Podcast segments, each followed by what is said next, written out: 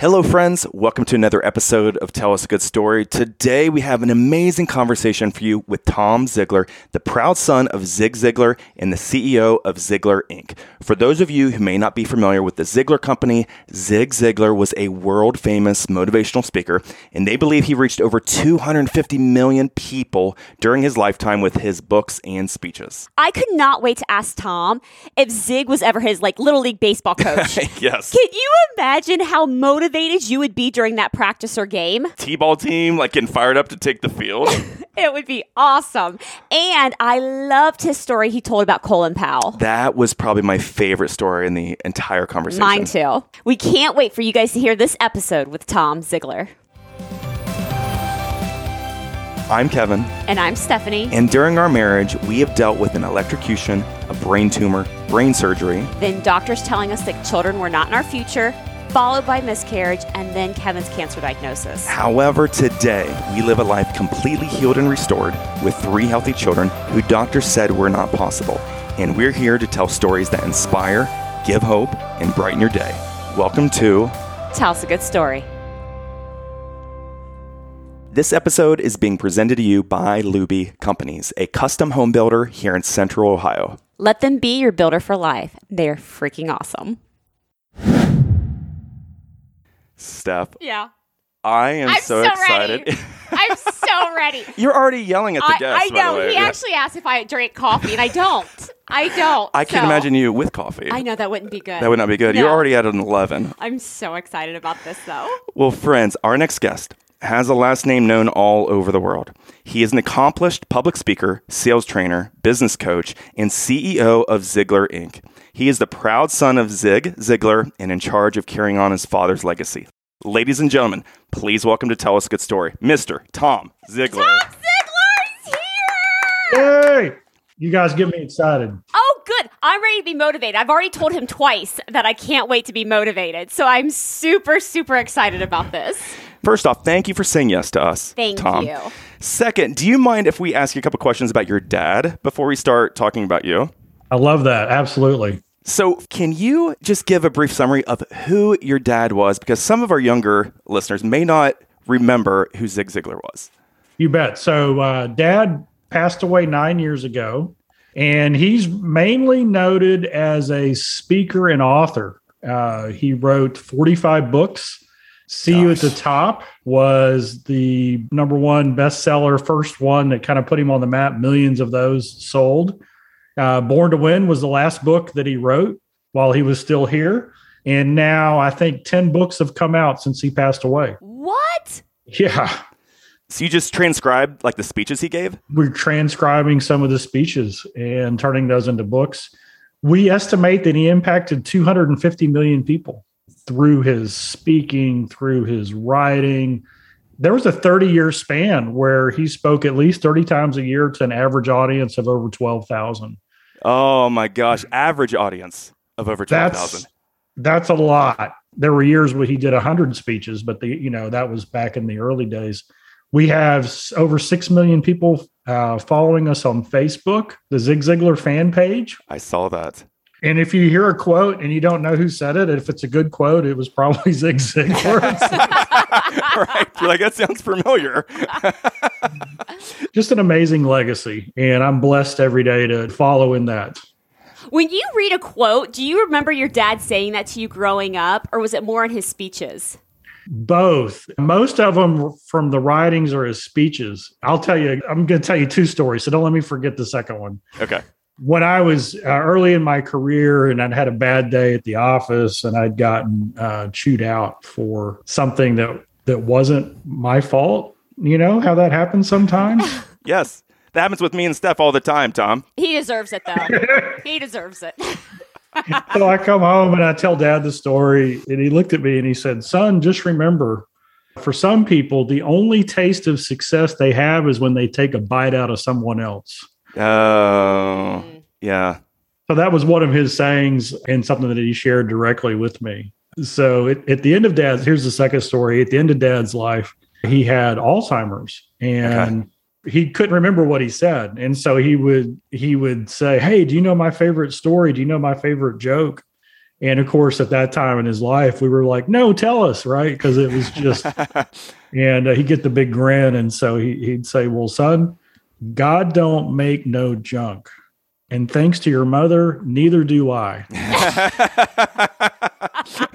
and, he, and he said that, you know, God don't make no junk. That's pretty famous. And I don't think dad originally said it. Uh, but that was at a time in his life when he would really struggle to put thoughts together.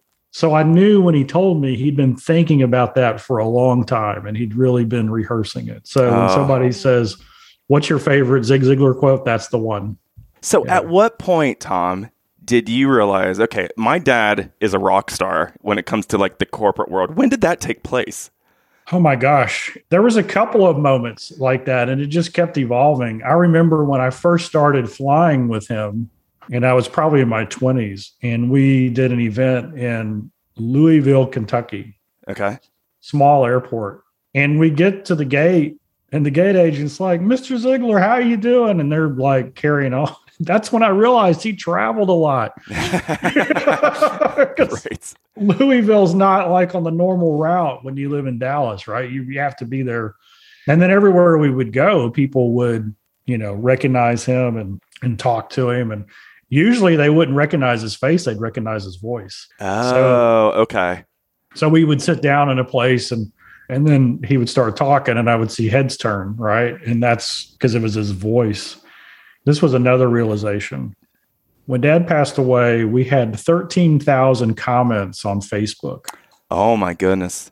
And these comments were paragraphs. I mean, it wasn't like uh, rest in peace, Zig. It was like paragraph after paragraph. And so reading them, we started to see a theme. And the theme was this Gosh, I saw you the first time in 1984, 1992, 2001, whatever the date was. And then they would say, and I was in a room of 10,000 people, 6,000 people, 18,000 people. And then they said, and I waited in line to get your autograph for two hours, three hours. But when I spoke to you, even though it was only a minute, it was like I was the only person in the room. Wow. And we read that over and over and over again. And I just, you know, there's so many people who aspire to be like dad, like Zig Ziglar, speaking or, you know, impact or influence or whatever. And I just remind them, hey, none of us can be Zig Ziglar on stage, but we can all be Zig Ziglar one on one. Oh, ah, that's good. oh, good. that's good, Tom. And now everywhere I travel, I, I get a Zig story from somebody. So it's it's just amazing. Hello, friends. We just wanted to take a moment here to say thank you to all of you loyal listeners. That's right. We just found out that Tell Us a Good Story is now in the top 2% of all podcasts worldwide. And that's because of you sharing us with your family and friends on social media and giving us positive reviews on the Apple Podcast app and all the other platforms. So please keep it up. And to get more information about us or our entire catalog of episodes, be sure to check us out at kevinandsteph.com. Thank you for listening to Tell Us a Good Story. What's your favorite Zig story? Oh, I have too many. Gosh, so last week I get an email from a guy and in his 70s and he says, "Hey, I just wanted to let you know da da da da da." And he starts telling me, and I'm like, "I got to talk to this guy." So we set up a call and I talked to him, and he's like, "Your dad changed my family legacy." So back in the early 80s, late 70s, somebody gave him a set of tapes. He went to a Zig event. He accepted Christ. Alcoholism was rampant in his family. And so he decided to quit drinking. So now all of his kids are successful. They're the only branch of the family that's really living that out. And he's just telling me one thing after another that happened because they heard dad speak. And that's not an unusual story. We get those all the time. And so that as a combination of things, that's what I love is I love the before and after. And usually uh, it's people who've had incredible challenges in their life that needed that hope to try something different. And because of dad's own story and all the struggle that he went through, they gave it a try and it changed their life. So, can I be honest with you for a second?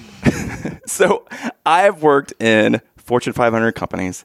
I have sat through town hall meetings and listened to executives and listened to corporate speak. And I have heard a lot of motivational speakers, not named Ziglar, not named Bob Beaudine. Okay. I, I should put that disclaimer in there, Tom. But I'm like, I'm sitting there in the audience. I'm like, okay, this person is full of you know what. And this person likes to hear themselves talk. But when I was listening to the comments you make, you say, my dad was really good on stage, but he was even better off the stage. Can you, can you talk about what he was like, I guess, as a dad, that he was truly that humble of a man off the stage? Yeah, of course. He was an introvert off stage, which is kind of interesting. Most people don't see that. Now, he had charisma and he would come alive around other people just to give you kind of an inside kind of story when we would i was luby's cafeteria was a big deal in the south. I don't know if you've ever had the privilege of eating at a luby's cafeteria but i was weaned at luby's. So from the time of an early child mom would say let's eat. We'd go get in the car. So we so we'd go to luby's and with mom and dad. So and mom would start hugging everybody. So she was friends with the cashier and the lady who put the who pushed the tea cart around and the, you know the whole staff. And then we go down the cafeteria line, and Dad would give a motivational mini talk to every server in the line. So much to the point where he would have to tell them that's enough, right? Because they would just keep loading up his plate because it's a cafeteria. they put it on the plate. And that's just the way he was wherever we went, right? He was always giving an encouraging word. And then growing up at home, he he told me and my sisters, he said, you know, whatever you want to do, I'll support it. Just make sure you do it with 100% integrity and 100% effort. So he was in it for us. There wasn't this pre-planned, hey, here's your life, here's what you're going to do, here's what you're going to study, here's what the business you're going to do. It was if you're passionate about it and you're going to do it, do it 100% effort, 100% integrity.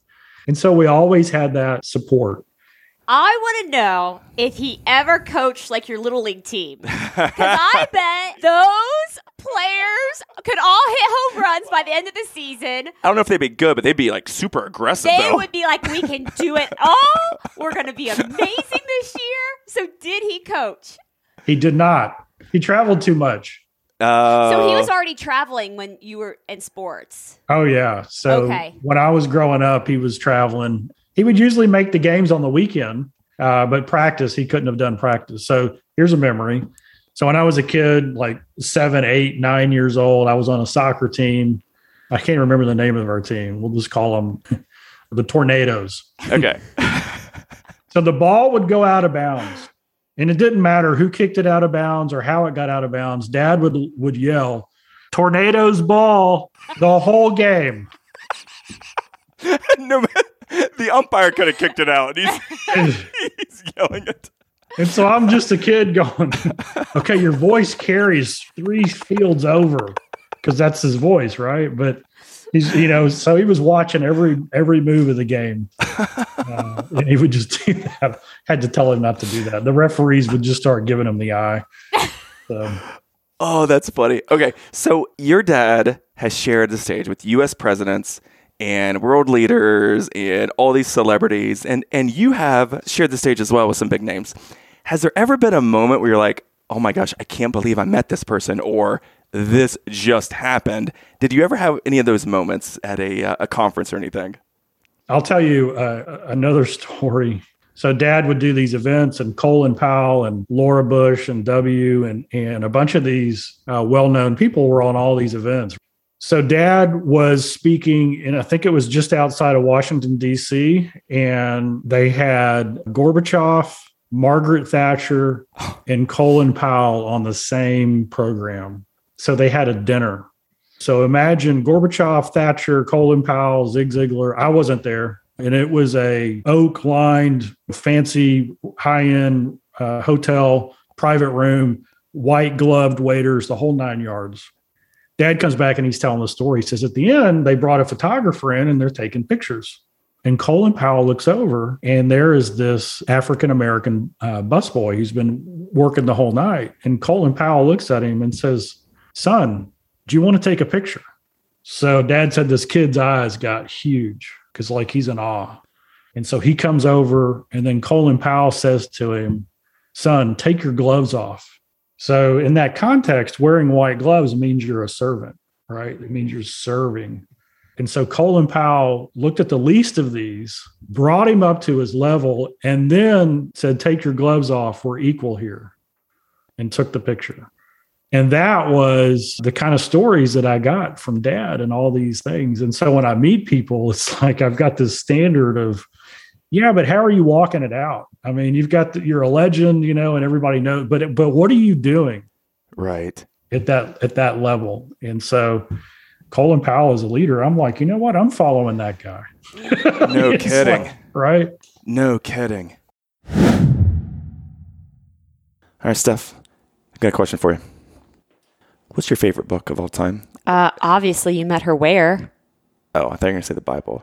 Oh, oops. oh, What's your second favorite book of all time? you met her where? A distant second. totally distant. It's a pretty good book. Sorry, God. It's still a pretty good, pretty good book. But we're so excited. Where can people get our book, honey? Okay, I know this. Uh, Amazon.com, Yes. Barnes and Noble, Yes. And and our website, And what- kevinandsteph.com. and what happens if they buy it off our website? what do they get? Uh, an autograph from us. Yes. Who wouldn't want that? So, listeners, if you've already read the book, thank you so much. We've had such good feedback. One thing that helps us, if you can give us a review on Amazon.com, we would greatly appreciate it. Thank you so much, and thank you for listening. All right, Tom. So, if you don't mind, for all of our guests, I like to give a list of fun facts to let listeners know what you have done and also inform my wife as well of what you've accomplished, okay, and done. All right, so Steph, Yes. Tom here is a graduate of Austin College, which actually, to my surprise, is not in Austin, Texas. Wouldn't have thought that. I wouldn't have either. That's like false advertisement. it's actually in Sherman, Texas. Got his bachelor's degree in political science. Tom here was an accomplished golfer at a young age and actually planned to turn pro. His golf coach was the legendary Hank Haney, who is also the golf coach of, you want to guess? Tiger Woods. Tiger Woods. Wow. Yeah, nobody would have heard of Tiger if I hadn't been coached by him. I'm just kidding. Did, did you ever meet him or ever play around with him? With Tiger, no, no. So, Tom here, like I mentioned, is an accomplished public speaker, sales trainer, business coach in his own right, and has carried on his father's legacy as CEO of Ziglar Inc. He joined Zig Ziglar Corporation in 1987 and climbed from working in the warehouse to sales to management and then on to leadership. Okay, so I was just go- yeah. Let's, let's back stop up a second. You started in the warehouse, Tom. What are you doing? Are you driving a forklift? Are you loading the trucks? What, what did they have you doing there in the warehouse? So back then, uh, when nobody was looking, I probably did drive the forklift. Uh, mainly shipping, packing and shipping. And then when I moved to production, we reproduced our own audio cassette tapes and VHS. Okay. So if anybody's listening and they've got a Zig Ziglar audio cassette, my fingerprints might be on it. I was the guy who put the label on that thing. Thousands of labels. So today he speaks around the world. He hosts the Ziglar Show, one of the top ranked business podcasts, and carries on the Ziglar philosophy. You can have everything in life you want if you'll just help enough other people get what they want. Then Tom here has written multiple books, including Born to Win, Choose to Win, and his brand new book that's out now called 10 Leadership Virtues for Disruptive Times. That's big for right now. So Tom and his wife have one daughter reside in Plano, Texas. And just amazing how he has carried on the legacy. And one thing I was telling Steph, there, there's two two things I'd like to share. First off, back in '99, I've heard you say you made a what you would call a, a monumental, catastrophic decision, right? In regards to you set up a new line of business, and within a year it folded. And you talked about how it put the company in like two and a half million dollars of debt.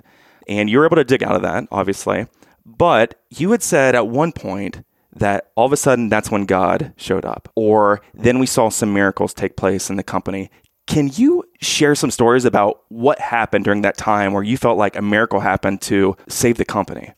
Yeah, so we made a a first grade business mistake. We launched the new business on the back of a successful business. Okay.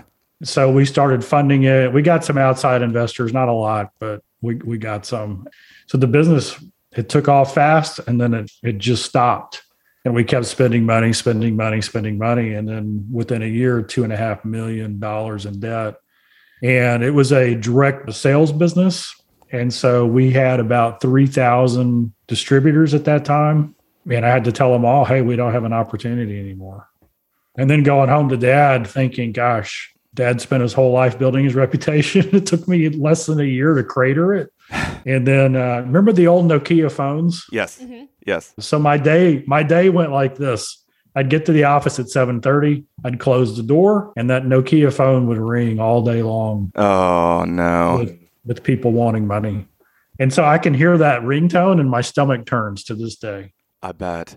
And so I remember going to talk with dad, what are we going to do? And he kept looking at me. It's like his attitude, his demeanor, nothing changed. He's like, oh, it's going to work out.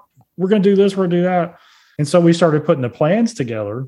And then through our contacts, I was able to work out a spokesperson agreement with a company in the same industry that we just left, right? And that ended up being about a $1.4 million agreement. Wow. So I come back to the office, and at the same exact time, I get a call from the bank.